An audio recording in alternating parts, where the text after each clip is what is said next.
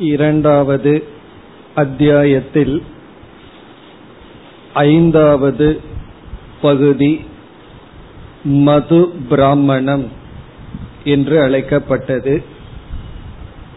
பத்தொன்பது மந்திரங்கள் இருந்தன. சென்ற வகுப்பில் அதை நாம் பார்த்து முடித்தோம். அடுத்த பிராமணத்திற்கு செல்வதற்கு முன் இந்த மது பிராமணத்தினுடைய சாராம்சத்தை பார்ப்போம்.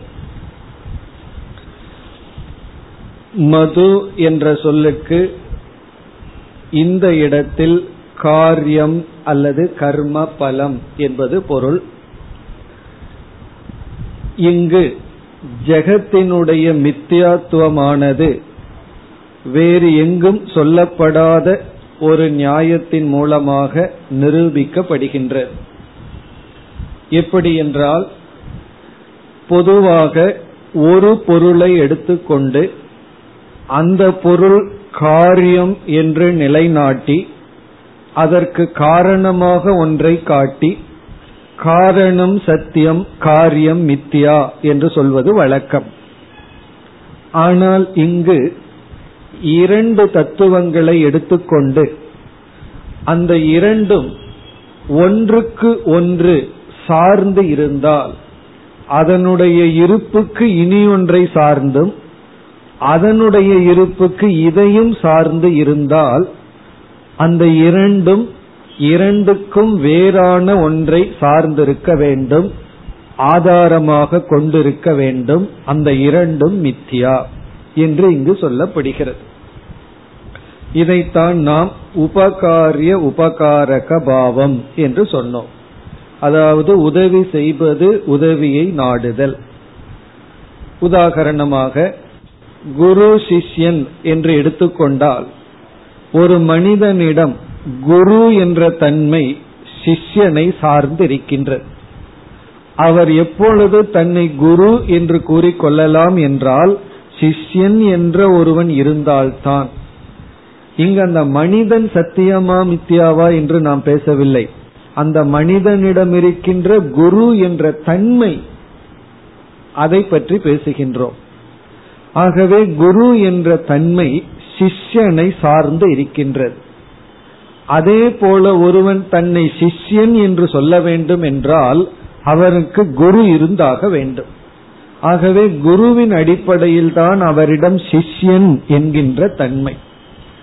இப்பொழுது இரண்டு மனிதர்களிடம் இருக்கின்ற குரு என்ற தன்மையும் சிஷ்யன் என்ற தன்மையும் ஒன்றை ஒன்று சார்ந்துள்ளது. ஆகவே இந்த இரண்டு தன்மையும் மித்தியா. இப்படியே நாம் அனைத்தையும் எடுத்துக்கொண்டு வந்தால் மாதா பிதா புத்திரக புத்ரி இப்படி நமக்கு எவ்வளவோ ரோல் எவ்வளவோ ஒரு விதமான குணத்தில் செயல்பட்டு கொண்டு வருகின்றோம்.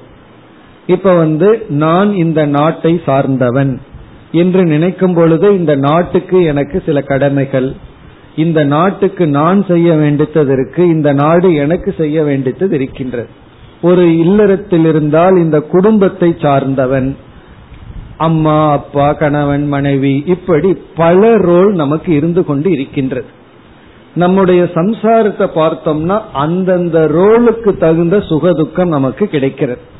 இப்பொழுது தந்தை என்று ஒருவர் இருந்தால் மகன் என்ற ஒரு ரோலிடமிருந்து இவருக்கு சுகமும் கிடைக்கின்றது துக்கமும் கிடைக்கின்றது. அவன் நன்கு வளர்ந்து கொண்டு வந்தால் இவருக்கு சுகம் அல்லது அவன் தவறு செய்யும் பொழுது துக்கம். இப்படி ஒரு மனிதனிடம் பல ரோல் பலவிதமான செயல்பாடுகள் அவனுக்கு வந்து என்ன சுக துக்கத்தை கொடுத்து வருகிறது. இப்ப இந்த இடத்துல நாம என்ன புரிந்து கொள்கின்றோம்? என்னிடம் இருக்கின்ற அனைத்து ரோலும் மித்தியா அது சத்தியம் அல்ல. காரணம் என்ன? அந்த ரோலுடன் இப்பொழுது தந்தை இதைத்தான் சமஸ்கிருதத்தில் அவச்சேதம் என்று சொல்கின்றோம். தந்தையாக இருக்கின்ற நான் மகனாக இருக்கின்ற நான் சகோதரனாக இருக்கின்ற நான் அப்படிப்பட்ட நான் அனைத்தும் மித்தியா. இப்படி இந்த அவச்சேதத்தை எல்லாம் எடுத்து விட்டால் இந்த நான்கிறதுக்கு எந்த குவாலிபிகேஷனும் கொடுக்க முடியாது. அதுதான் உண்மையிலேயே மோட்சம். இப்ப நான் யாருங்கிற கேள்விக்கு நான்கிறதோட ஃபுல் ஸ்டாப் வச்சுட்டோம் அப்படின்னா மோக்ஷம் அதுக்கு நான்கிறத தவிர வேற ஏதாவது பதில் சொன்னோம்னா அதற்கு பேர் சம்சாரம். காரணம் என்ன? அது வந்து இனி ஒன்றை சார்ந்து அந்த ஒரு குணம் நமக்கு வந்து விடுகின்றது. இந்த மது வித்யா அதாவது உபகாரிய உபகாரக வித்தியில் நாம் என்ன புரிந்து கொள்கின்றோம்? மனிதனிடம் சேர்க்கப்பட்டுள்ள அனைத்து தன்மைகளும் ஒன்றை சார்ந்திருப்பதனால் அது மித்தியா. இவன் மனிதன் என்று சொல்வதே மிருகம் பறவைகள் மரம் செடி இவைகளெல்லாம் இருக்கிறதுனால தான் மனித இனம் என்று நம்மால் சொல்ல முடிகிறது. இந்த உலகத்துல மனிதன் என்பதை தவிர வேற எந்த உயிரினமும் இல்லை என்றால் நம்ம மனிதன் என்றும் கூட சொல்ல முடியாது. ஆகவே இந்த மனிதன் என்கின்ற மனித தன்மை வர காரணம் அதற்கு வேறான மிருகத்தன்மை பக்ஷியினுடைய தன்மை இவைகளெல்லாம் இருப்பதனால். இப்படி நாம் நான் என்ற ஒரு தத்துவத்திற்கு எவைகளெல்லாம் ஒரு விசேஷணமாக அஜெக்டிவாக குணங்களாக இருக்கின்றதோ அவைகள் அனைத்தும் இனி ஒன்றை சார்ந்துள்ள காரணத்தினால் அது அனைத்தும் மித்தியா. பிறகு என்னதான் சத்தியம் என்றால் எந்த ஒன்றினுடைய இருப்பு இனி ஒன்றினுடைய துணையில்லாமல் இருக்கின்றதோ அதுதான் சத்தியம். நான் பிரமாதா என்பதும் மித்தியா. நான் அறிபவன். காரணம் என்ன? அறியப்படும் பொருள் இருப்பதனால் நான் அறிபவன். அறியப்படும் பொருள் அனைத்தும் நீங்கிவிட்டால் நான் அறிபவன் அல்ல. ஒரு பொருள் அறியப்படுவதனால் அது அறியப்படும் பொருள். இப்ப பிரமாதாவை அறிபவனை சார்ந்து பிரமேயம் அறியப்படும் பொருள் இருக்கின்றது. அறியப்படும் பொருளை சார்ந்து பிரமாதா இருக்கின்றார். ஆகவே பிரமாதா பிரமேயம் அனைத்தும் மித்தியா. பிறகு எது சத்தியம்? என்றால் ஞானம் சைத்தன்யம். இந்த சைத்தன்யம் வந்து எதையும் சார்ந்து இல்லை. எதையும் சார்ந்து இல்லாத வெறும் அறிவு சுரூபமான சைத்தன்யம் ஆத்மா மட்டும் சத்தியம். இப்ப இந்த கருத்து தான் மது வித்யா என்ற பகுதியில் குறிப்பிடப்பட்டது. இங்கு வந்து எப்படி விளக்கப்பட்டது என்றால் எல்லா ஜீவராசிகளையும் எடுத்துக்கொண்டு அதை வந்து கான்ஸ்டன்ட் அதை முழுமையாக எப்பொழுதும் வைத்துக்கொண்டு இந்த ஜீவராசிகள் பிளஸ் ஜட பிரபஞ்சம் ஜட சரீரம். அதை எடுத்துக்கொண்டு பிறகு ஜீவராசிகள் அதி தெய்வம் தேவதைகள் ஜீவராசிகள் அத்தியாத்மம் நம்மிடம் இருக்கின்ற இந்திரியங்கள் இப்படி ஒன்றோடு ஒன்று இதற்கு அது மது அதற்கு இது மது இது அதை சார்ந்துள்ளது அது இதை சார்ந்துள்ளது என்று கூறப்பட்டு மித்தியாத்துவம் நிலைநாட்டப்பட்டது. இப்ப இந்த கருத்து முதலாவது மந்திரத்தில் ஆரம்பித்து பதினான்காவது மந்திரம் வரை சென்றது. இனி பதினைந்தாவது மந்திரத்தில் சர்வாத்ம பாவம் என்ற கருத்து வந்தது. உபனிஷத் சர்வாத்ம பாவம் என்ற கருத்தை திரும்ப திரும்ப கூறும். இங்க சர்வாத்ம பாவம் என்ற இடத்தில் பொதுவாக ஈஸ்வரன் அனைத்துமாக இருக்கின்றார். அந்த ஈஸ்வரனை அனைத்துமாக பார்க்க வேண்டும் என்றெல்லாம் சொல்லுவோம். இந்த இடத்துல இந்த ஈஸ்வரன் இடத்துல ஞானி வந்து விட்டான். ஞானியே அனைத்துமாக இருக்கின்றான். இப்ப ஞானி வந்து ஈஸ்வரன் சர்வம்ங்கிறத விட ஞானி சர்வம் என்று சொல்லப்படுகிறது. காரணம் நாம எதுல அபிமானிக்கின்றோமோ அதுவாக நாம் இருக்கின்றோம். ஞானி தன்னை அனைத்துமாக அபிமானிக்கின்றான். ஆகவே ஞானியே அனைத்துமாக இருக்கின்றான் என்று கூறி இதனுடைய பலன் இவனும் இப்படியெல்லாம் யாருக்கு இந்த ஞானம் வருகிறதோ இந்த ஞானியானவனும் அனைத்துமாக ஆகின்றான் என்று கூறப்பட்டது. பிறகு பதினாறு பதினேழு இந்த இரண்டு மந்திரங்களில் மது வித்யா ஸ்துதி மது வித்யாவினுடைய ஸ்துதி பெருமை கூறப்பட்டது. இந்த ஞானத்தினுடைய மகிமை. ஒரு கதை இங்கு வந்தது. அந்த கதையின் மூலமாக இந்த ஞானத்தினுடைய பெருமை இந்திரன் போன்றவர்களால் இது காப்பாற்றப்பட்டு வந்த வித்யா. துஷ்பிராபா அவ்வளவு சுலபமாக அடையக்கூடிய வித்யா அல்ல. இதற்கு வந்து ஆயாசம் நம்முடைய முயற்சி மிக மிக அதிகம். நம்முடைய முயற்சி வந்து ரொம்ப தேவை. இது போன்ற கருத்துக்கள் எல்லாம் அதாவது வித்யா ஸ்துதியாக இங்கு கூறப்பட்டது. பிறகு பதினெட்டு பத்தொன்பது இந்த இரண்டு மந்திரங்களில் முடிவுரையும் மகா வாக்கியமும் வந்தது. முடிவுரையில் மீண்டும் சர்வாத்ம பாவம் பிறகு கடைசி பத்தொன்பதாவது மந்திரத்தில் அயம் ஆத்மா பிரம்ம என்கின்ற மகா வாக்கியம் வந்தது. அதை நாம் விளக்கமாக பார்க்கவில்லை. காரணம் ஏற்கனவே பல இடங்கள்ல மகா வாக்கியத்தை பார்த்திருக்கோம். அயம் ஆத்மான இந்த ஆத்மா அதாவது நம்முடைய இந்த ஸ்தூல சூக்ம காரண சரீரத்துக்கு எந்த ஒரு சைத்தன்யம் ஆதாரமோ அதே சைத்தன்யம் இந்த மூன்று பிரபஞ்சத்திற்கும் மாயை பிறகு மாயையிலிருந்து முதலில் வெளிப்பட்ட சூக்ம பிரபஞ்சம் பிறகு ஸ்தூல பிரபஞ்சம் இவைகளுக்கு ஆதாரம். இந்த ரெண்டு ஒரே சைத்தன்யம் அயம் ஆத்மா இந்த சரீரத்துக்கு ஆதாரமான ஆத்மாவே பிரபஞ்சத்துக்கும் ஆதாரம்.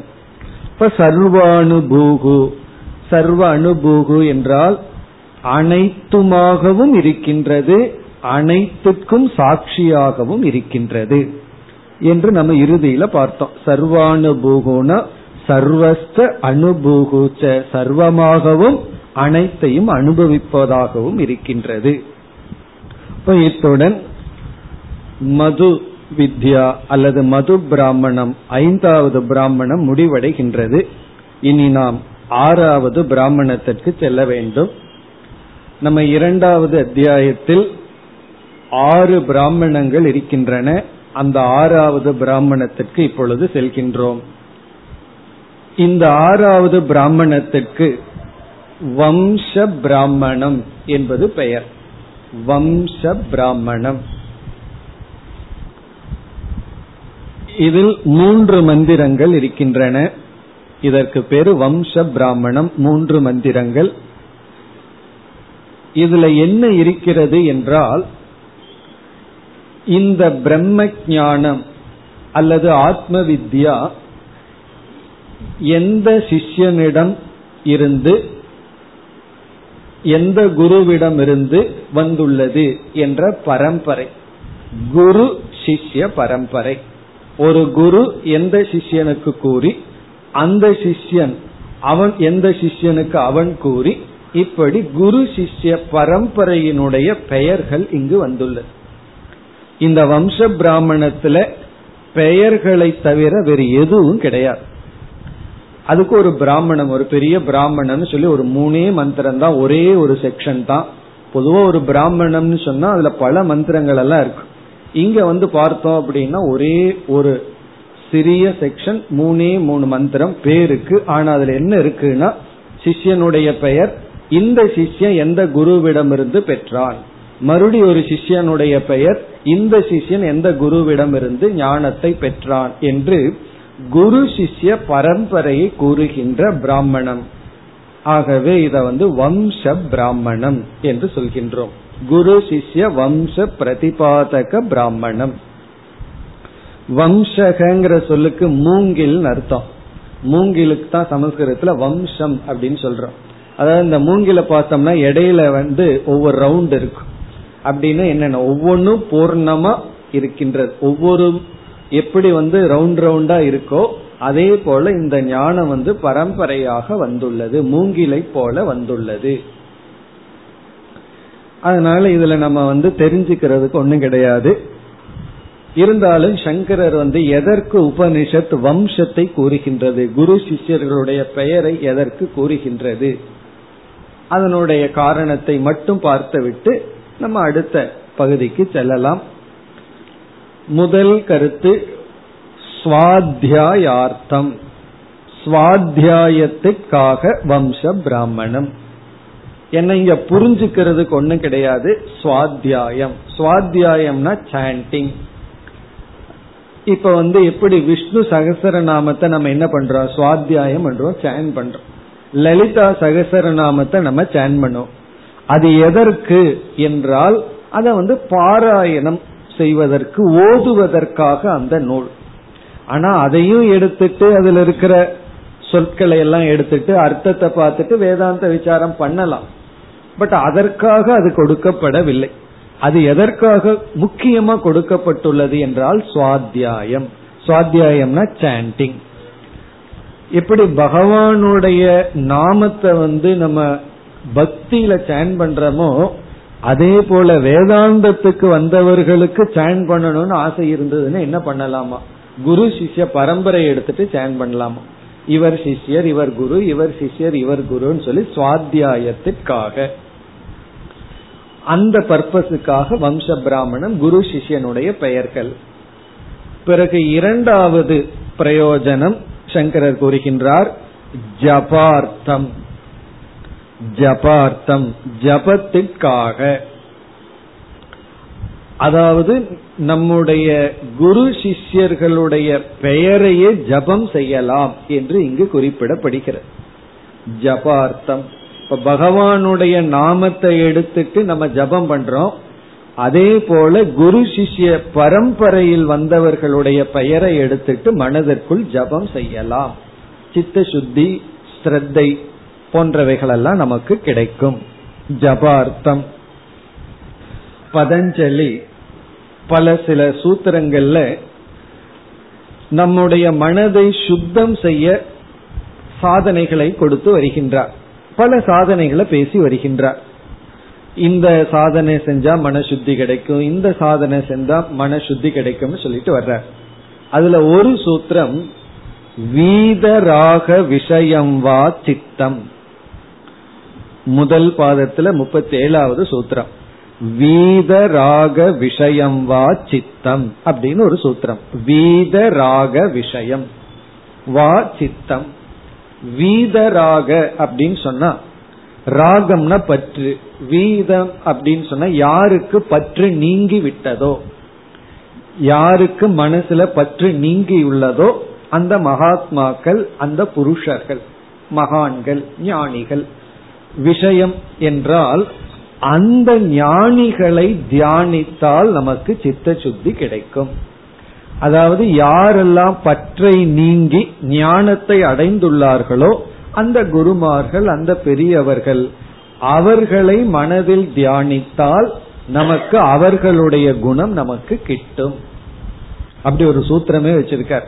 வீதராக விஷயம் வா சித்தம் அதாவது நம்முடைய சித்தம் வந்து வீதராக விஷயத்தை கொண்டிருந்தால் மகான்களை நாம் மனதில் நினைத்தால் அவர்களை ஜபம் செய்தால் அவர்களை தியானித்தால் நமக்கு சித்தம் அமைதி பெறும். மனதில் இருக்கின்ற சில தடைகள் அழுக்குகள் நீங்கும். அப்படி பதஞ்சலி சொல்லியிருக்கார். அதுதான் இங்கு வந்து ஜபார்த்தம் என்று இங்கு சொல்லப்படுகிறது. இப்ப ஜபார்த்தம்னா பெரியவர்களை நம்ம மனதில் நினைக்கும் பொழுது அவர்களிடம் இருக்கின்ற நற்குணங்கள் எல்லாம் நமக்கு கிடைக்கும். நம்ம மனதில் இருக்கின்ற சில அசுத்தங்கள் ராகத்வேஷங்கள் எல்லாம் நீங்கும். நம்ம லைஃப்ல பார்த்தோம் அப்படின்னா சில நல்ல கேரக்டர் அதாவது ராமராகவோ சீத்தையாகவோ இப்படி சில நல்ல கேரக்டரா யாராவது நடித்தார்கள் வச்சுக்குவோமே. அதற்கு பிறகு அவர்கள் வந்து இப்படி நல்ல சில பேர் பயந்துக்குவாங்க அந்த கேரக்டருக்கே வரமாட்டார்கள். காரணம் என்னன்னா இந்த கேரக்டர்ல நான் நடிச்சிட்டேன்னா அப்புறம் என்னுடைய ப்ரொஃபஷனலே போயிரும். என்னுடைய மார்க்கெட்டே போயிரும் அதனால சில பேர் வரமாட்டார். அப்படி வந்து சில பேர் நடித்தார்கள். அந்த கேரக்டர்ல நடிச்சதுக்கு அப்புறமே நம்ம கேள்விப்படலாம் சில தீய குணங்களை எல்லாம் அவர்கள் விட்டு இருப்பார்கள் காரணம் என்னன்னா பொய்யா நடிச்சாவே அந்த பிரயோஜனம் நமக்கு கிடைக்குதுன்னு சொன்னா நம்ம வந்து உண்மையிலேயே மகான்களை வந்து தியானித்தால் ஈவன் ராமருடைய நாமத்தை ஜபிக்கிறது கிருஷ்ணரை ஜபிக்கிறது நம்மளுடைய குருமார்களை ஜபிக்கிறது சங்கரர்ல இருந்து கௌடபாதர் சங்கரர் கோவிந்த பகவத் பாதர் போன்றவர்கள் தட்சிணாமூர்த்தியில் ஆரம்பிச்சு அவர்களை நினைத்தாலே நமக்கு வந்து சித்த சுத்தி கிடைக்கும். அதற்காக வந்து வம்ச பிராமணம் இப்ப ஜபார்த்தம் பிறகு மூன்றாவது பிரயோஜனம் வித்யா ஸ்துத்தியர்த்தம் வித்யா ஸ்துத்தியர்த்தம் இந்த ஞானத்தினுடைய பெருமையை விளக்குவதற்காக. வித்யா ஸ்துத்தியர்த்தம் அதாவது இப்படிப்பட்ட ரிஷிகளால் வந்த ஞானம் இது.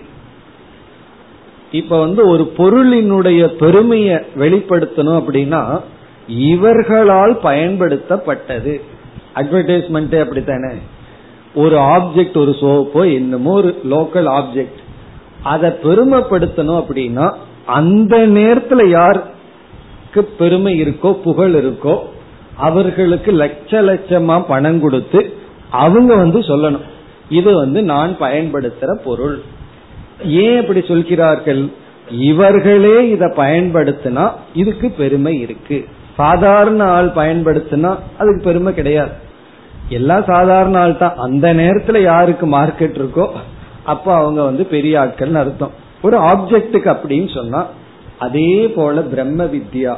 இப்படிப்பட்ட ஒரு ஞானம் வந்து இவ்வளவு தூரம் தவம் செய்து வாழ்ந்த ரிஷிகளிடமிருந்து வந்தது ரிஷிகள் வைத்துக் கொண்டிருந்தது இப்படிப்பட்டவர்களிடம் இருந்தது என்று இந்த வித்யாவுக்கு பெருமை எப்படின்னு சொன்னா குருவினுடைய சிஷ்யர்களுடைய பெயரை குறிப்பிடும் பொழுது இப்படிப்பட்டவர்களிடம் இருந்த ஞானம் இது இப்ப சங்கரர் வந்து ஒரு ஞானத்தை அடைஞ்சிருக்காருன்னு சொன்னா எந்த அறிவை சங்கரர் அடைஞ்சாரோ அதே அறிவை நானும் அடையிறேன்னு சொன்னா அது எவ்வளவு பெருமை? ஏன்னா அப்ப சங்கரரையே அடைஞ்சது போல. அப்படி பெரியவர்களுடைய பெயர் வந்து இந்த ஞானத்துக்கு பெருமையை கொடுக்கின்றது. உண்மையிலேயே அந்த பெருமை அவங்களுக்கு வந்ததே இந்த ஞானத்தினாலதான். பட் இருந்தாலும் நமக்கு இந்த ஞானத்தினுடைய பெருமை தெரியாது. அவர்களுடைய பெருமை தான் தெரியும். ஆகவே அவர்களுடைய பெருமையிலிருந்து ஞானத்தினுடைய பெருமை நமக்கு கிடைக்கின்றது. பிறகு இந்த வித்யா ஸ்துதி எப்படி எல்லாம் செய்யப்படுகிறதுன்னு சொன்னா ஒன்று அபௌருஷேயம். அபௌருஷேயம் என்றால் இந்த ஞானம் இடையில் ஒரு மனிதனிடமிருந்து தோன்றியதல்ல. இது பகவானிடமிருந்தே பரம்பரையாக வந்துள்ளது. பௌருஷேயம் அப்படின்னா புருஷ புத்தி ஜென்யம். புருஷன் இடையில் இருக்கிற ஒரு ஆள் வந்து ஏதாவது ஒன்னு கண்டுபிடிச்சு வெளியே விடுவது. உண்மையிலேயே அது ஒரு குறை. சில பேர் வந்து என்ன சொல்கிறார்கள்? நான் இப்ப உங்களுக்கு சொல்லி கொடுக்கிற மெத்தட் அது யோகாசனமா இருக்கலாம் அல்லது பிலாசபியா இருக்கலாம் அல்லது தியானமா இருக்கலாம். அதெல்லாம் என்ன சொல்லி பெருமைப்படுத்துறாங்கன்னா இது வந்து பழசல்ல இது நான் கண்டுபிடிச்சது அப்படின்னு சொல்லி பெருமையா சொல்கிறார்கள். சாஸ்திரத்தைப்படி அது பெருமை கிடையாது. அது சிறுமை. நீங்க கண்டுபிடிச்சதுன்னா நீங்களே வச்சுக்கன்ட்டு உண்மையிலேயே நம்ம போயிடணும். ஏன்னா நீங்க தானே கண்டுபிடிச்சிருக்கீங்க. அப்புறம் அது எனக்கு இதுக்கு அது உங்களுக்கு வேணா ஃபிட் ஆகலாம். ஏன்னா நீங்க கண்டுபிடிச்சது உங்களுக்கு உன்ன பைத்தியம் பிடிக்காம வச்சிருக்குன்னா அது உங்களோட பெருமை. எனக்கு அது வேண்டான்ட்டு நம்ம விலகி போகணும். ஆனா பாமர மக்களுக்கு வந்து புதுசா கண்டுபிடிக்கப்பட்டது. நான் அதை ரிசர்ச் பண்ணி கண்டுபிடிச்சேன். ஒருவர் சொன்னார் நான் நாற்பது வருஷம் ரிசர்ச் பண்ணி கண்டுபிடிச்சேன் அப்படின்னு சொன்னார். அவருக்கு வயசு நாற்பத்தஞ்சாச்சு. அப்படின்னா அவர் அஞ்சு வயசுல இருந்தே ரிசர்ச் ஆரம்பிச்சிருப்பாரா என்ன? அப்படி சொல்ற அப்படி சொன்னாதான் மக்களுக்கெல்லாம் அதுல ஒரு த்ரில்லிங் கிடைக்கும். பிறகு வந்து வார்த்தைகளை கொஞ்சம் மாத்திரணும். மெடிடேஷன் தியானம்னு சொல்லக்கூடாது. அது ஏதாவது டிரான்சென்டென்டல் ட்விங் ஹார்டட் இப்படி எத்தனையோ ஒரு புதிய புதிய வார்த்தைகளை போட்டு உள்ள கொடுக்கறது என்ன அப்படின்னா அவர்கள் கண்டுபிடிச்ச சரக்கு. சாஸ்திரம் என்ன சொல்லுதுன்னு சொன்னா இடையில ஒரு மனுஷன் கண்டுபிடிக்கப்பட்டிருந்தால் அந்த ஒவ்வொரு புருஷனுடைய மனிதனுடைய புத்தியிலையும் எத்தனையோ தோஷங்கள் இருக்கின்றனவா? நம்முடைய புத்தியில வந்து பல விதமான தோஷங்கள் இருக்கின்றன. அதையும் சாஸ்திரத்துல லிஸ்ட் பண்ணிருக்காங்க புத்தியில என்னென்ன தோஷம் எல்லாம் இருக்கு? ஒன்னு சுயநலம் இனி ஒன்னு அறியாமை. இனி ஒன்னு அந்த நேரத்துல நமக்கு அது அப்பீலிங்கா தெரியும். பிறகு நாமளே அது வேண்டாம்னு சொல்லியிருப்போம். அப்படித்தான் ஒருவர் என்ன செய்தார்? ஏதோ ஒரு கான்செப்ட் அதாவது உருவ வழிபாடெல்லாம் கூடாது. பகவானுக்கு வந்து நாம வேண்டாம் ரூபம் வேண்டாம்னு ஒரு கான்செப்ட் ஆரம்பிச்சு முப்பது வருஷமா டீச் பண்ணி அதுக்கப்புறம் அவருக்கு ஞானோதயம் வந்திருக்கு. நம்ம சொன்னது தப்பாச்சேன்னு சொல்லி. அதுக்கப்புறம் அவருக்கு வயசாயிடுது. இனி அவர் வந்து யாருக்கு சொல்ல முடியும்? அப்ப முப்பது வருஷமா அதை நம்பி எத்தனையோ பேர் என்ன செய்து விட்டார்கள்? வீட்டில் இருக்கிற போட்டோ எல்லாம் தூக்கி எரிஞ்சிட்டு பக்தியை விட்டு விட்டார்கள். சங்கடம்னு வரும்பொழுது அப்புறம் எப்படி மறுபடியும் எடுத்து வைக்கிறது எப்படி? அப்படி ஒரு பயம் அல்ல அவர். அப்படி புருஷ புத்தியில தோன்றினால் அது விபரீதமான பலனை கொடுக்கும். ஆனா இங்கு நாம் படிக்கின்ற ஞானம் இடையில் ஒரு மனிதனுடைய புத்தியில தோன்றியதல்ல. இறைவனிடமிருந்தே குரு சிஷ்ய பரம்பரையாக வருகின்ற ஞானம். ஆகவே எதற்கு வந்து மகத்துவம் இருக்கு சத்தியத்துவம் இருக்கு அப்படின்னு சொன்னா பரம்பரைக்கு தான் இருக்கின்றது. இங்க சத்தியத்துவம் என்று சொன்னால் சத்தியமான பிரயோஜனத்தை கொடுக்கின்ற பலன். ஆனால் இதுல இனி ஒன்று நம்ம கவனத்துல வச்சுக்கணும். எதெல்லாம் மரபு பரம்பரையா வருதோ அது எல்லாமே சத்தியம் அர்த்தம் இல்ல. காரணம் வந்து அவித்யாயாம் அந்தரே வர்த்தமானாகாங்கிற இடத்துல அந்தேனைவ நீயமானா யதாந்தாகான்னு உபனிஷத் எச்சரிக்கையும் கொடுத்திருக்கு. கண் பார்வையற்றவன் கண் பார்வையற்றவனுக்கு வழிகாட்டியது போலும் சில பரம்பரை இருக்கு அந்த பரம்பரை அப்படின்னு இருக்கு. ஆனா அப்படியெல்லாம் பார்த்தோம்னா அந்த பரம்பரை கொஞ்ச நாள்ல பிரேக் ஆயிரும். இப்ப எவ்வளவோ ஸ்தாபனங்கள் எவ்வளவோ விதமான மெத்தட் ஆஃப் டீச்சிங் எல்லாம் வந்திருக்கும். பார்த்தீங்கன்னா கொஞ்ச நாள் இருக்கும் அது போயிரும். அதாவது கொஞ்ச நாள் அதை பத்தியே பேசி கொண்டிருப்பார்கள். பரபரப்பா அந்த நியூஸ் இருக்கும். அந்த மெத்தட் ஆஃப் டீச்சிங் இருக்கும். அது வந்து எனி ஃபார்ம் ஆஃப் டீச்சிங் யோகாசனமா இருக்கலாம் அல்லது ஒரு உபதேச முறையா இருக்கலாம். கொஞ்ச நாள் இருந்துட்டு அப்புறம் அப்படியே போயிடும்.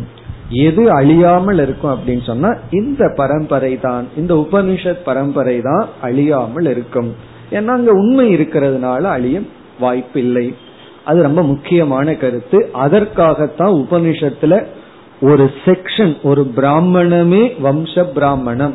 அது மட்டுமல்ல நான்காவது அத்தியாயத்தினுடைய இறுதியில இதே போல ஒரு பிராமணத்துல குரு சிஷ்யனுடைய பெயர்கள் எல்லாம் இங்கு சொல்லப்பட்டுள்ளது.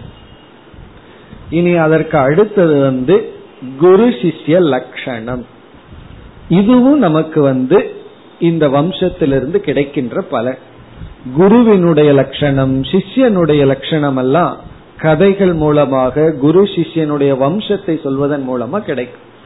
இப்ப கட்டோபனிஷத்துல நம்ம படிக்கும் போது நச்சிகேதனை பத்தி படிக்கிறோம். சிஷ்ய லட்சணம் நமக்கு கிடைக்குது. பிறகு குருவுக்கு வந்து மகாசாலகன்னு சொல்லி சிஷ்யனுடைய லட்சணம். பிறகு இந்த பரம்பரையில வந்த குரு என்று சொல்லும் பொழுது குருவினுடைய லட்சணம் நமக்கு கிடைக்கின்றது. இதெல்லாம் எதற்குன்னு சொன்னா சிஷ்யனுடைய லட்சணத்தை நம்ம சிஷ்யனாக மாற்றிக்கொள்ள பயன்படும். குருவினுடைய லட்சணம் வந்து பரம்பரையில வந்தவரிடம் தான் படிக்க வேண்டும். இப்படி இந்த வம்ச பிராமணத்தில் பல பிரயோஜனங்கள் இருக்கின்றன. ஜபார்த்தம் அதற்கப்புறம் சுவாத்தியாயார்த்தம் வித்யா ஸ்துதி அர்த்தம் எப்படி வித்யா ஸ்துதி செய்யப்படுகிறதுன்னு பார்த்தோம். அபௌருஷேயம் இடையில தோன்றியதல்ல இது பரம்பரையாக வந்துள்ளது.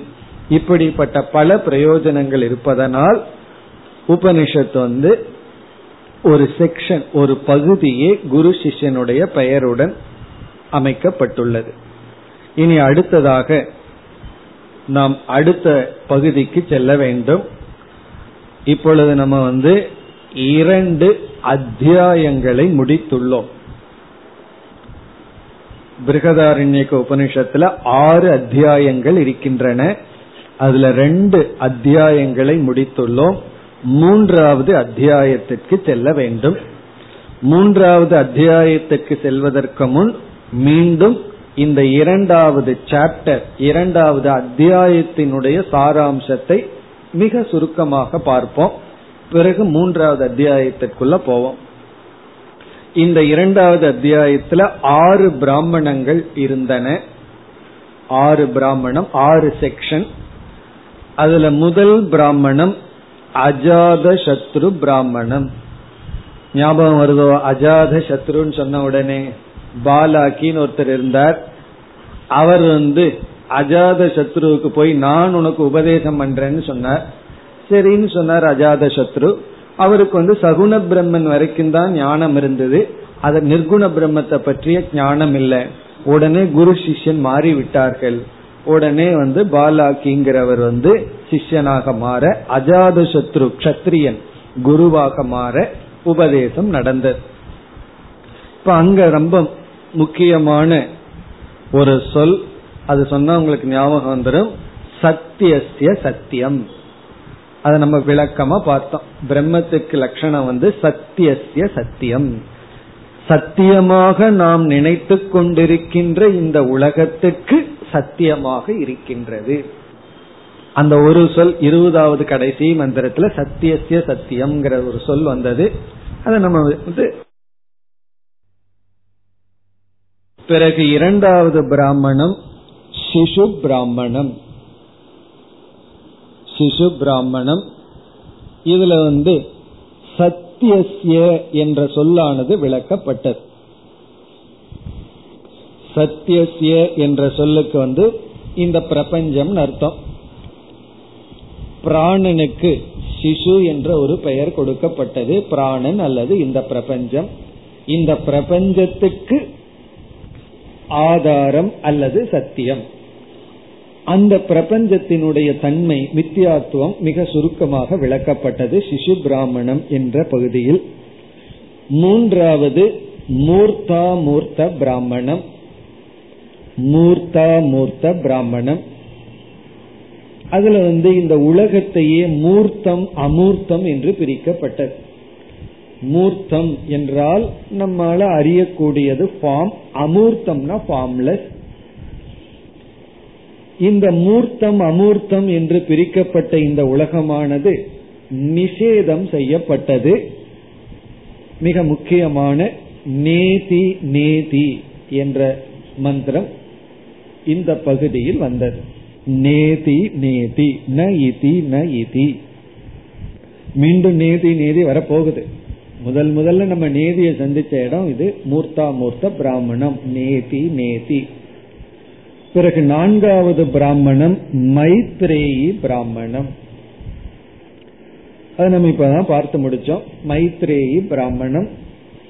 அதில் இருக்கின்ற அனைத்து மந்திரங்களும் மிக முக்கியம். யாக்ஞவல்யர் வந்தார். மைத்ரேயி கதை மூலமாக ஸ்ரோத்தவ்யோ மந்தவ்யோ நிதித்தியாசித்தவ்யக ஆத்மாவாரே திரஷ்டவ்யக. இதெல்லாம் ரொம்ப முக்கியமான சொற்கள். ஆத்மனஸ்து காமாய சர்வம் பிரியம் பவதி. இது போன்ற முக்கியமான மந்திரங்கள் எல்லாம் வந்தது. விளக்கமாக பார்த்தோம். இதெல்லாம் ஜஸ்ட் உங்களுக்கு ஞாபகப்படுத்துறதா. ஏன்னா அடுத்த காட்டுக்குள்ள போறதுக்கு முன்னாடி எந்த காட்டை கடந்து வந்தோம்ங்கிறது ஞாபகப்படுத்துறதுக்காக. பிறகு ஐந்தாவதாக மது பிராமணம். இந்த மது பிராமணத்துல ஜெகத்தினுடைய மித்தியாத்துவம் தான் ரொம்ப முக்கியம். அது எப்படி கூறப்பட்டதுன்னா ஒன்றை ஒன்று சார்ந்திருந்தால் ஒன்றுக்கு ஒன்று உதவி செய்து கொண்டிருந்தால் அந்த இரண்டும் மித்தியா. பிறகு ஆறாவதாக வம்ச பிராமணம். வம்ச பிராமணம் அதனுடைய தாற்பயத்தை நம்ம பார்த்தோம். இத்துடன் இந்த உபனிஷத்தினுடைய இரண்டு அத்தியாயங்களை நாம் நிறைவு செய்கின்றோம். இனி மூன்றாவது அத்தியாயத்திற்கு செல்ல போகின்றோம். இங்கு ஒரு முகவுரையுடன் மீண்டும் இந்த உபனிஷத்தையே முழுமையாக பார்த்துவிட்டு மூன்றாவது அத்தியாயத்திற்குள் நுழைவோம். ஏரோப்ளைன்ல இருந்து கீழே பார்க்கறது போல இந்த முழு உபனிஷத் எப்படி அமைந்துள்ளதுன்னு இப்ப நம்ம பார்க்கணும். அதாவது ஆறு அத்தியாயங்கள் மூன்றாக பிரிக்கப்பட்டது. ஆரம்பத்துல பார்த்ததுதான். ஜஸ்ட் உங்களுக்கு ஞாபகப்படுத்துறேன். மது காண்டம் என்று முதல் இரண்டு அத்தியாயங்களுக்கு பெயர். இப்ப ஆறு அத்தியாயம் ரெண்டு ரெண்டா பிரிக்கப்பட்டது. முதல் இரண்டு அத்தியாயங்களுக்கு மது காண்டம் என்று பெயர். அதாவது இதுவும் சம்பிரதாயம் இதுவும் பரம்பரையிலேயே இந்த பெயர் எல்லாம் விளங்கி வருகிறது. இதிலிருந்து இந்த மது வித்யாவுக்கு எவ்வளவு முக்கியத்துவம் கொடுக்கப்படுகிறதுங்கிறது நமக்கு தெரிகிறது. ஏன்னா முதல் இரண்டு அத்தியாயத்துல எத்தனையோ பிராமணங்கள் வந்தது.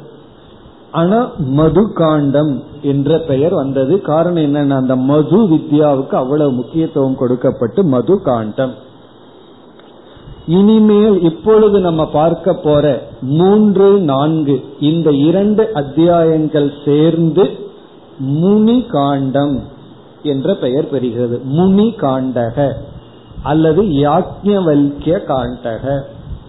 யாக்ஞவல்கியருக்கு தான் முனின்னு பெயர் முனிவர். யாக்ஞவல்கிய காண்டம் அல்லது முனி காண்டம். இப்ப நம்ம என்ன பண்ணிருக்கோம் ஒரு பெரிய காண்டத்தை தாண்டிட்டோம்னு அர்த்தம். ஒரு பெரிய காண்டத்தை தாண்டி அடுத்த காண்டத்துக்குள்ள போக போறோம். இந்த நாம இப்ப போக போற காண்டம் முனி காண்டம் அல்லது யாக்ஞவல்கிய காண்டம். யாக்ஞவல்கிற ஏற்கனவே நம்ம அனுபவிச்சுட்டோம். மைத்ரேயி பிராமணத்துல. இனிமேல் யாக்ஞவல்யர் தான் நமக்கு வந்து ஹீரோவா இருக்க போறார். என்டையர் உபநிஷத்துக்கு இந்த முனி காண்டத்துல. ஏன்னா அவருடைய பெயர்ல தான் விளங்க போகிறது. அவர் தான் இனி வந்து குருவாக இருக்க போகின்றார். பிறகு கடைசி இரண்டு அத்தியாயங்கள். ஐந்து ஆறு. அதற்கு பெயர் கில காண்டம் கில காண்டம் உபாசனா பிரதானம் உபாசனா பிரதானம் நாம இந்த கிள காண்டத்தை பார்க்கவே போறது கிடையாது. ஜஸ்ட் ஒரு கிளாஸ்ல நம்ம முடிச்சிருவோம் அந்த கிள காண்டத்தை. காரணம் என்னன்னா என்னென்ன உபாசனைகள் எப்படி சொல்லப்பட்டுள்ளது அப்படிங்கறதோட இந்த லாஸ்ட் டூ சாப்டர் முடிய போகிறது. ஆகவே நம்ம இனி சீரியஸா பார்க்க போறது என்னன்னா ரெண்டே ரெண்டு அத்தியாயம் தான் மூன்று நான்கு. அதுலதான் விஷயமே இருக்கு.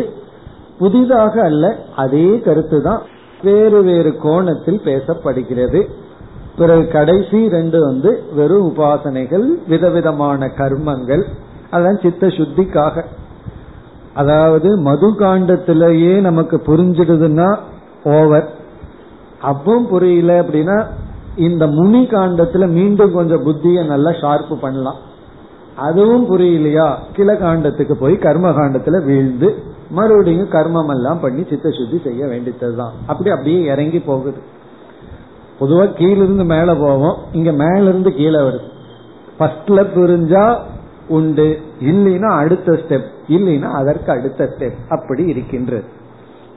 பிறகு இந்த சம்பிரதாயத்துல வந்த சில மகான்கள் எல்லாம் சுரேஸ்வரர் மற்ற சில விளக்க ஆசிரியர்கள் எல்லாம் இந்த காண்டங்களை சற்று ஆராய்ந்து பார்க்கிறார்கள். இந்த காண்டத்துல என்ன பிரதானமா இருந்தது? இந்த காண்டத்துல என்ன பிரதானமா இருந்ததுன்னு ஆராய்ந்து சில கருத்துக்களை சொல்கிறார்கள். அதையும் நம்ம இப்பொழுது பார்ப்போம். கிள காண்டத்தை பற்றி இப்பொழுது பேச்சே இல்லை. ஏன்னா அதுல வரும் சில கர்மங்கள் சில உபாசனைகள் அவ்வளவுதான். இப்ப மது காண்டத்தையும் முனி காண்டத்தையும் சற்று ஒப்பிட்டு பார்ப்போம். அதாவது இப்பொழுது நம்ம பார்த்து முடித்த காண்டம் மது காண்டம் இருக்கின்றது அல்லவா மது காண்டம்னு என்ன? ஃபர்ஸ்ட் சாப்டர் செகண்ட் சாப்டர் இந்த இரண்டு அத்தியாயங்கள் வந்து உபதேச பிரதானம் என்று கூறுகிறார்கள். உபதேச பிரதானம். உபதேச பிரதானம் அல்லது ஆகம பிரதானம். ஆகம பிரதானம் உபதேச பிரதானம் அப்படின்னு சொன்னா குரு இருப்பார் சிஷ்யன் இருப்பான். அந்த சிஷ்யன் வந்து பணிவினுடைய சிகரத்தில் இருப்பான். பணிவினுடைய சிகரத்துக்கு ஏறினா கர்வம் வந்துருமான்னு கேட்கக்கூடாது. இங்க சிகரம்னு சொன்னாவே மேல போறதுன்னு சொன்னாவே உடனே கர்வமான இல்ல. பணிவினுடைய எல்லையில் இருப்பான்.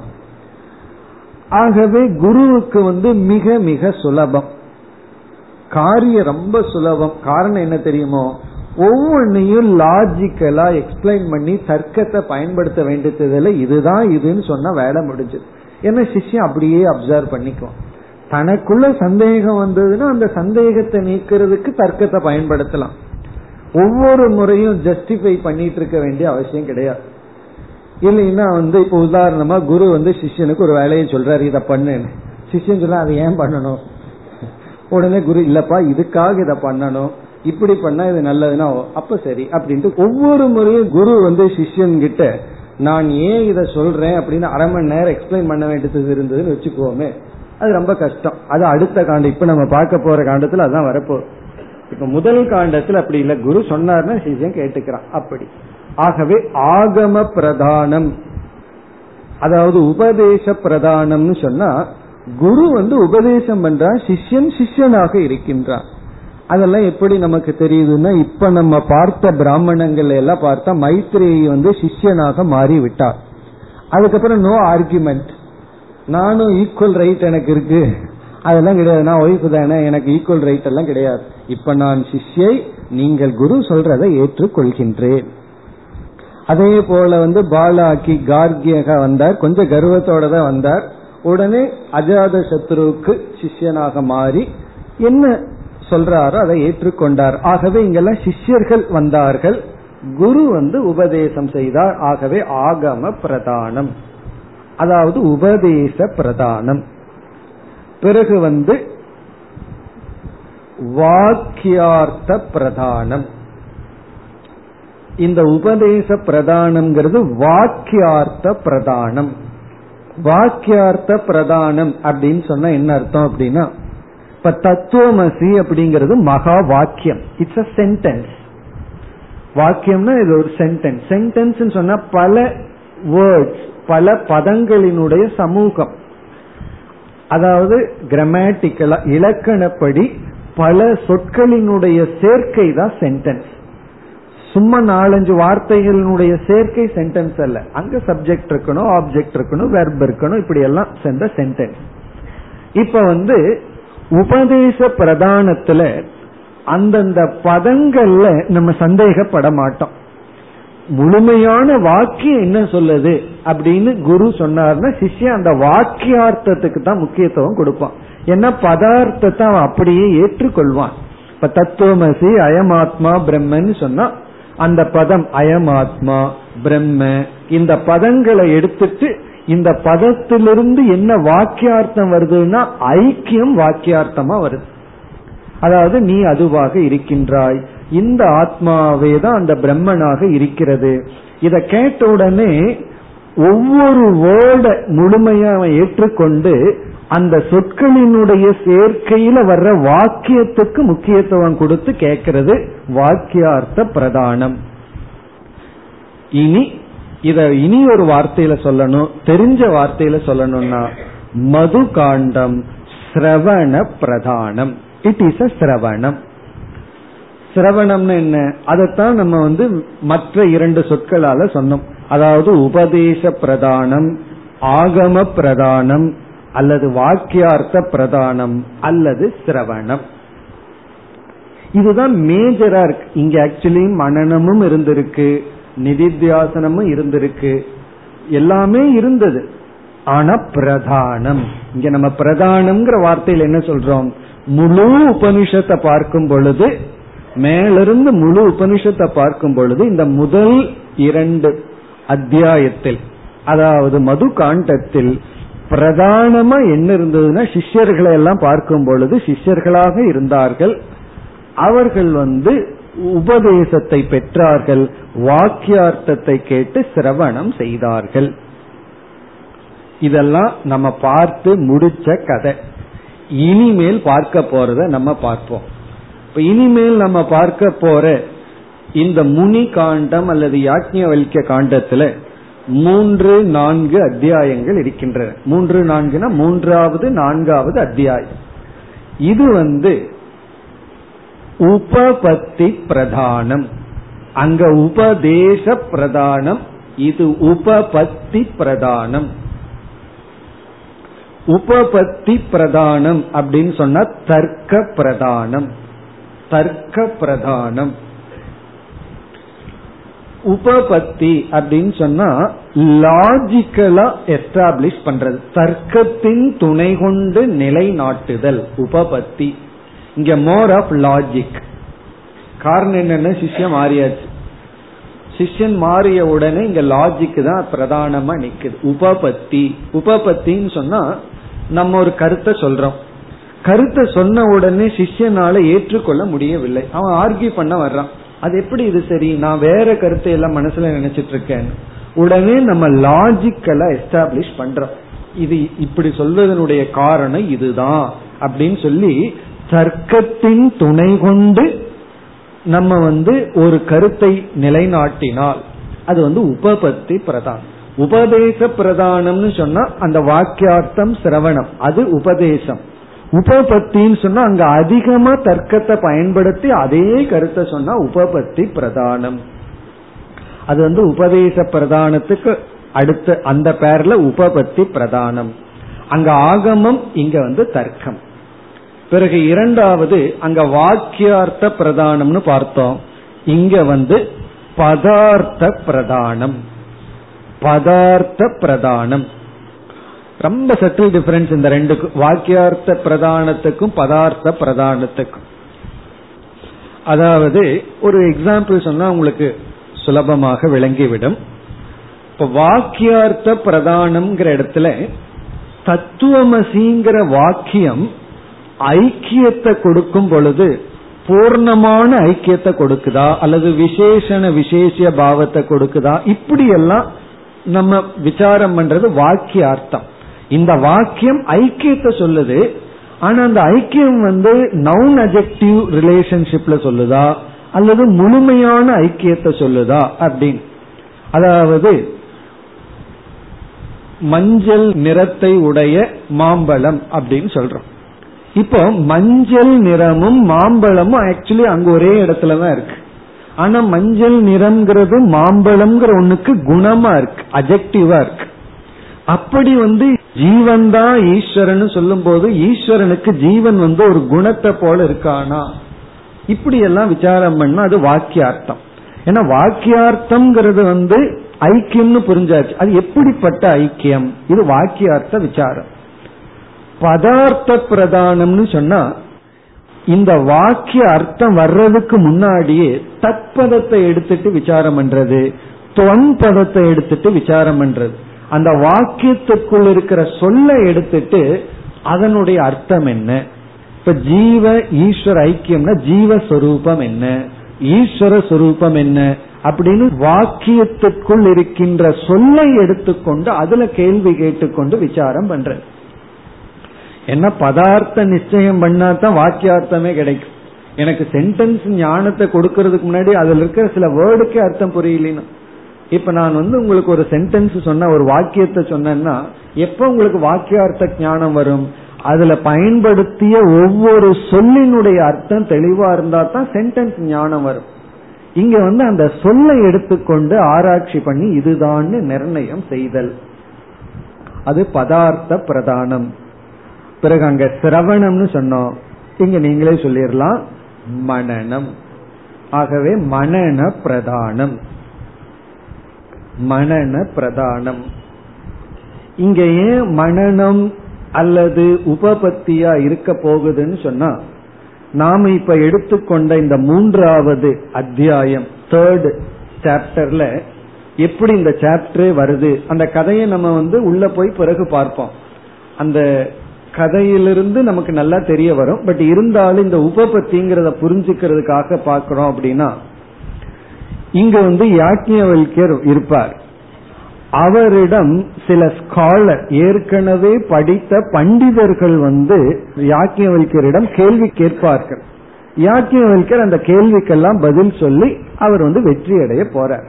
ஆகவே இனிமேல் வருகின்ற பகுதியில் இருக்கிற சிஷ்யர்கள் எல்லாம் ஞானத்துக்காக இவரிடம் கேள்வி கேட்கிறார்கள்ங்கிறத விட யாக்ஞவல்கியர் வந்து எப்படி பிரம்மனிஷ்டன் அது கிடையாதுன்னு சேலஞ்ச் பண்ணி ஒரு விதமான ஆர்கியூமெண்ட்ல தான் இனிமேல் வரப்போகின்றது.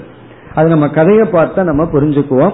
அதாவது ஜனகர் வந்து ஒரு யாகம் செய்ய அதுல வந்து யாக்ஞவல்கியர் வந்து நான் தான் பிரம்மனிஷ்டன் வேற சொல்ற உடனே மற்ற பிராமணர்களுக்கெல்லாம் கோபம் வந்துடுது அது எப்படி நீ பிரம்மனிஷ்டன் சொல்ல முடியும்? ஆகவே நீ பிரம்மனிஷ்டனான்னு சோதிக்க நாங்க கேள்வி கேட்க போறோம்னு கேள்வி கேட்க போகிறார்கள்.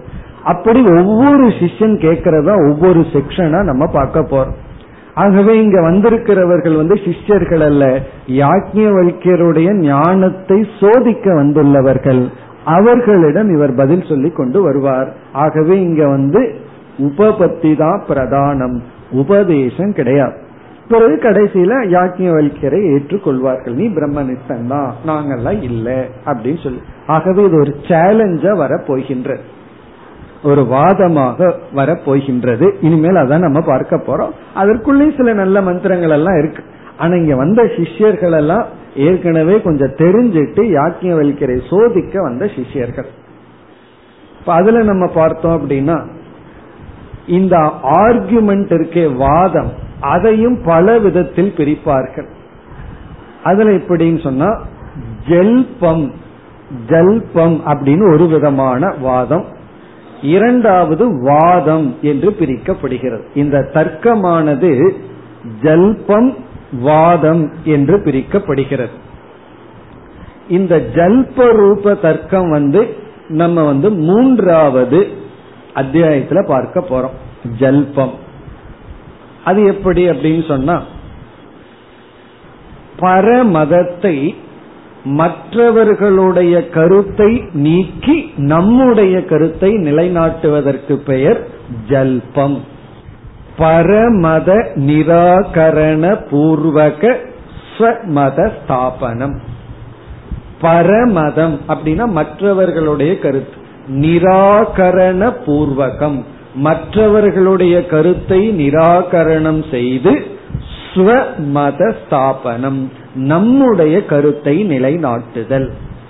பரமத நிராகரண பூர்வக ஸ்வமத ஸ்தாபனம் சமஸ்கிருதம் படிக்காமையே இந்த சமஸ்கிருதனுடைய அர்த்தத்தை நம்ம தெரிஞ்சுக்கலாம். பரமத மற்றவர்களுடைய கருத்து நிராகரணம். நீக்குவதை முன்னிட்டு ஸ்வமத நம்முடைய மதத்தை கருத்தை ஸ்தாபனம் அது ஜெல்பம். அது வந்து தேர்டு சாப்டர் மூணாவது சாப்டர் நான்காவது வந்து வாதக. இங்க வாதக அப்படிங்கறதுல பரமத நிராகரணத்துக்கு முக்கியத்துவம் கொடுக்கறது இல்லை நீ என்னமோ நினைச்சிட்டு போ. உன்னைய நான் நீக்கணும். ஸ்வமத ஸ்தாபன பிரதானம். வாதகங்கிறது ஸ்வமத தத்துவ நிர்ணய பலம். ஸ்வமத தத்துவ நிர்ணய பல கதா விசேஷக அப்படின்னு சொல்லப்படும். ஸ்வமதம்னா நம்முடைய மதத்தை நிலைநாட்டுகின்ற ஸ்வமத தத்துவ நிர்ணய பலம். அதான் வாதத்தினுடைய பலம். அதாவது இந்த எதிரி வந்து என்ன பண்றான்? நம்முடைய கருத்தை மதம்னு கருத்தை வந்து நீக்கிறதுக்கு ஆர்கியூ பண்றான். நாம வந்து ஜல்பத்துல உன்னுடைய கருத்து தப்புங்கிறதையும் மனசுல வச்சுட்டு அதையும் பாயிண்ட் அவுட் பண்ணிட்டு நம்ம கருத்தை நிலைநாட்டுறோம். இங்க வந்து நீ என்னமோ தப்பான கருத்தை வச்சுக்க அது இஷ்டம். நான் சொல்றது தப்புன்னு நீ சொல்ல முடியாது அப்படின்னு நம்முடைய கருத்தை நிலைநாட்டுதல் இப்படி வந்து இந்த தர்க்கம் வந்து ஜல்ப ரூபம் வாத ரூபம்னு பிரிக்கப்படுதான். இதெல்லாம் சும்மா இருக்காம இந்த சுரேஸ்வரர் போன்ற ஆச்சாரியெல்லாம் எழுதி வச்சாங்க. நம்மளும் சும்மா இருக்காம பாக்குறோம் அவ்வளவுதான். தெரிஞ்சுக்கிறதுக்காக எப்படியெல்லாம் அவர்கள் வந்து இந்த உலக்கில கிழக்கு மேய்க்கு பாக்குற மாதிரி பார்த்து வச்சிருக்காங்கிறதுக்காக பிறகு இனி ஒன்னு இருக்கு விதண்டா அப்படின்னு சொல்லி. அதுவும் ஒரு விதமான தர்க்கம். அதுக்கு லட்சணம் கொடுத்து வச்சிருக்காங்க. விதண்டான என்ன? அப்படின்னு சொன்னா ஸ்வமத ஸ்தாபனம் வினா பரமத கண்டனம். ஸ்வமத ஸ்தாபனம் வினானா நம்முடைய கருத்தை நிலைநாட்டாமல் மற்றவர்களுடைய கருத்தை நீக்குதல். ஸ்வமத ஸ்தாபனம் வினா பரமத கண்டனம். கண்டனம்னு நீக்கிறது. நான் என்ன சொல்றேன்? நான் சரியா தப்பாங்கிறது இங்க பிரச்சனை இல்லை. நீ சொல்றது தப்பு. இப்படித்தானே பேசிட்டு இருக்கோம். நம்ம பேசுறது பூரா விதண்டாதான். சரி நீ சரியா சொல்றியா? உன்னுடைய கருத்து என்ன? உனக்கு ஒழுங்கா தெரியுதா? நீ சரியா புரிஞ்சுக்கிறியா? அப்படி கேட்டா நான் புரிஞ்சுக்கிறேன்னு இல்லையா? அதை பத்தி உனக்கு என்ன? நீ சொல்றது தப்பு. ஏன் நான் சொல்றது தப்புனா நீ சொல்றதுனால.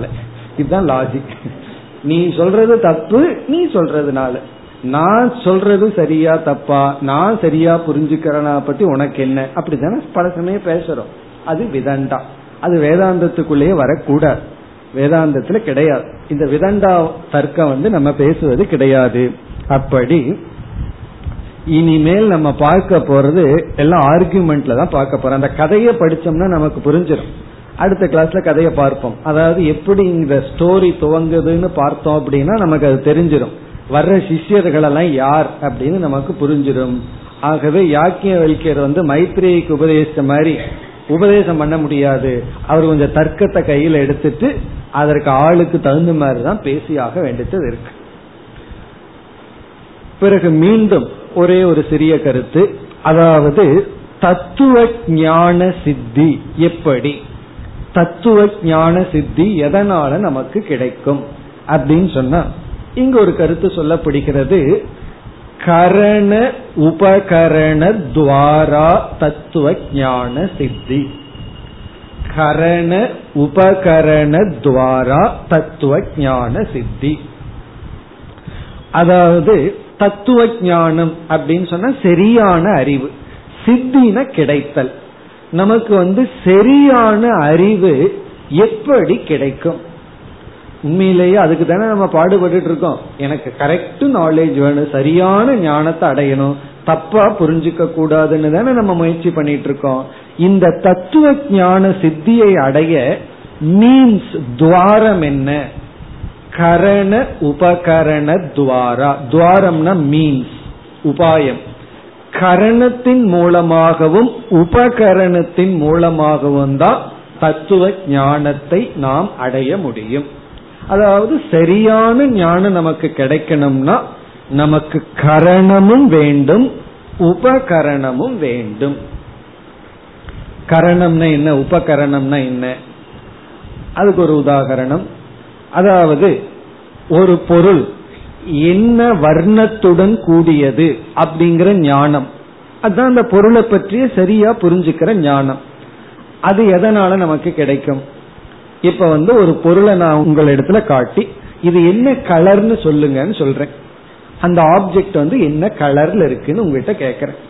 இப்ப நீங்க அந்த பொருள் என்ன கலர்ல இருக்கோ அதே ஞானத்தை நீங்க அடையணும். அதுதான் சரியான ஞானம். அது எப்படி சித்திக்கும் அப்படின்னு சொன்னா உடனே அந்த பொருள் எடுத்து நீங்க நுகர்ந்து பாக்குறீங்கன்னு வச்சுக்கோமே. அல்லது காதல வச்சு பாக்குறீங்க அதுல ஏதாவது சத்தம் கிடைக்குதா? அல்லது தடவி பார்க்கிறீர்கள் ஞானம் கிடைக்குமா? அப்போ அந்த ஞானத்தை கொடுக்கறதுக்கு நம்ம எந்த கரணத்தை பயன்படுத்தணும் அப்படிங்கிற நிச்சயம் சரியா பண்ணணும். இதுலயே சில பேர் தவறாக செய்வார்கள். அந்த கரணம் என்ன? நம்முடைய கண்கள். அப்போ கண் என்பது இங்கு கரணம். இப்ப கண் என்கின்ற கரணம் கண்ணுக்கு வந்து சமஸ்கிருதத்துல நேத்திரம் அப்படின்னு சொல்லும். நேத்திரம்னா கண். இந்த நேத்திரம்ங்கிறது வந்து கரணம் இன்ஸ்ட்ருமெண்ட் அப்ப நம்ம அந்த கண்ணை நம்ம பயன்படுத்தணும் அப்படின்னா கண்டிப்பா அந்த பொருள் என்ன கலர் அப்படிங்கிற சரியான ஞானத்தை அடையலாம். ஒருவர் வந்து கண்ணை பயன்படுத்துறார் சரியான ஞானத்தை அடையிறார் அதுல சந்தேகம் இல்லை. ஒருவர் கண்ணை பயன்படுத்தாம வேற ஏதாவது பயன்படுத்தினா ஞானத்தை அடைய மாட்டார். இனி ஒருத்தரும் கண்ணை பயன்படுத்துறார் ஆனா தப்பான ஞானத்தை அடையிறாருன்னு வச்சுக்கோமே. காரணம் என்ன அப்படின்னா அந்த கண்ணு வந்து சரியா வேலை செய்யல. அப்ப என்ன பண்றோம்? கண்ணாடி போட்டுக்கிறோம் இல்லையா? அந்த கண்ணாடிக்கு சமஸ்கிருதத்துல உபநேத்திரம் அப்படின்னு பேர். ஸ்பெக்ஸுக்கு சான்ஸ்கிரிட்ல உபநேத்திரம். உபநேத்திரம்னா உபகரணம். கரணத்துல ஏதாவது குறைகள் இருந்தால் அதை நீக்க பயன்படும் அனதர் இன்ஸ்ட்ருமெண்ட் உடனே கண்ணாடியை போட்ட உடனே தெளிவாயிருது அப்ப இதுல இருந்து என்ன தெரியுது? கரணத்தை நம்ம சரியா அணுக முடியலனா கரணத்துக்கு உதவி செய்கின்ற இனி ஒரு கரணத்தை பயன்படுத்த வேண்டும். அது வந்து உபகரணம். இங்க வந்து கண்கிறது சாஸ்திரம் உபநேத்திரம்ங்கிற இடத்துல ஸ்பெக்ஸ்ங்கிறது தர்க்கம். ஏன்னா எதுக்கு தர்க்கம் எல்லாம் வேணும்னு கேட்கலாம். இந்த சாஸ்திரத்தை நம்மளால சரியா புரிஞ்சு கொள்ள முடியல அப்படின்னா தர்க்கத்தின் துணை கொண்டு நம்ம சாஸ்திரத்தை சரியா புரிந்து கொள்ள வேண்டும். ஆக்சுவலி சாஸ்திரம் சொல்லும்போது குரு பிளஸ் சாஸ்திரம். அதுதான் நேத்திரம். அது வந்து கண்ணை போல. உண்மையிலேயே அதுவே ஞானத்தை கொடுக்கணும்.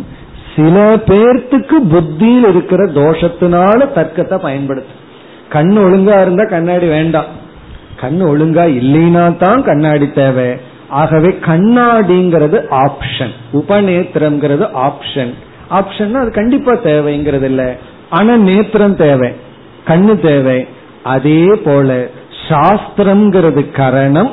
அந்த கரணத்தை நம்ம வந்து நேரடியா புரிந்து கொள்றதுக்கு ஸ்ரத்தையோ வேற ஏதோ ஒரு தோஷம் நம்ம இடத்துல இருந்தால் இதுல இருந்து என்ன தெரியுதுன்னா புத்தி இல்லாதவனுக்கு தான் தர்க்கம்னு அர்த்தம். சித்த சுத்தி இல்லைன்னா தான் ரொம்ப யோசிக்கணும். சித்த சுத்தி இருந்தா கொஞ்சம் யோசிச்சா போதும். இப்படி ஆகம உபபத்திபியாம் ஆகமத்தின் மூலமாக உபபத்தியின் மூலமாக தத்துவ ஞான சித்திகி. இந்த முகவரையுடன் நம்ம அடுத்த வகுப்பில் அடுத்த காண்டத்திற்கு செல்லலாம். ஓம் போர் நமத போர் நமிதம் போர் போர் நமுதச்சதேம் पूर्णस्य पूर्णमादाय पूर्णमेवावशिष्यते ॐ शान्ति शान्ति शान्तिः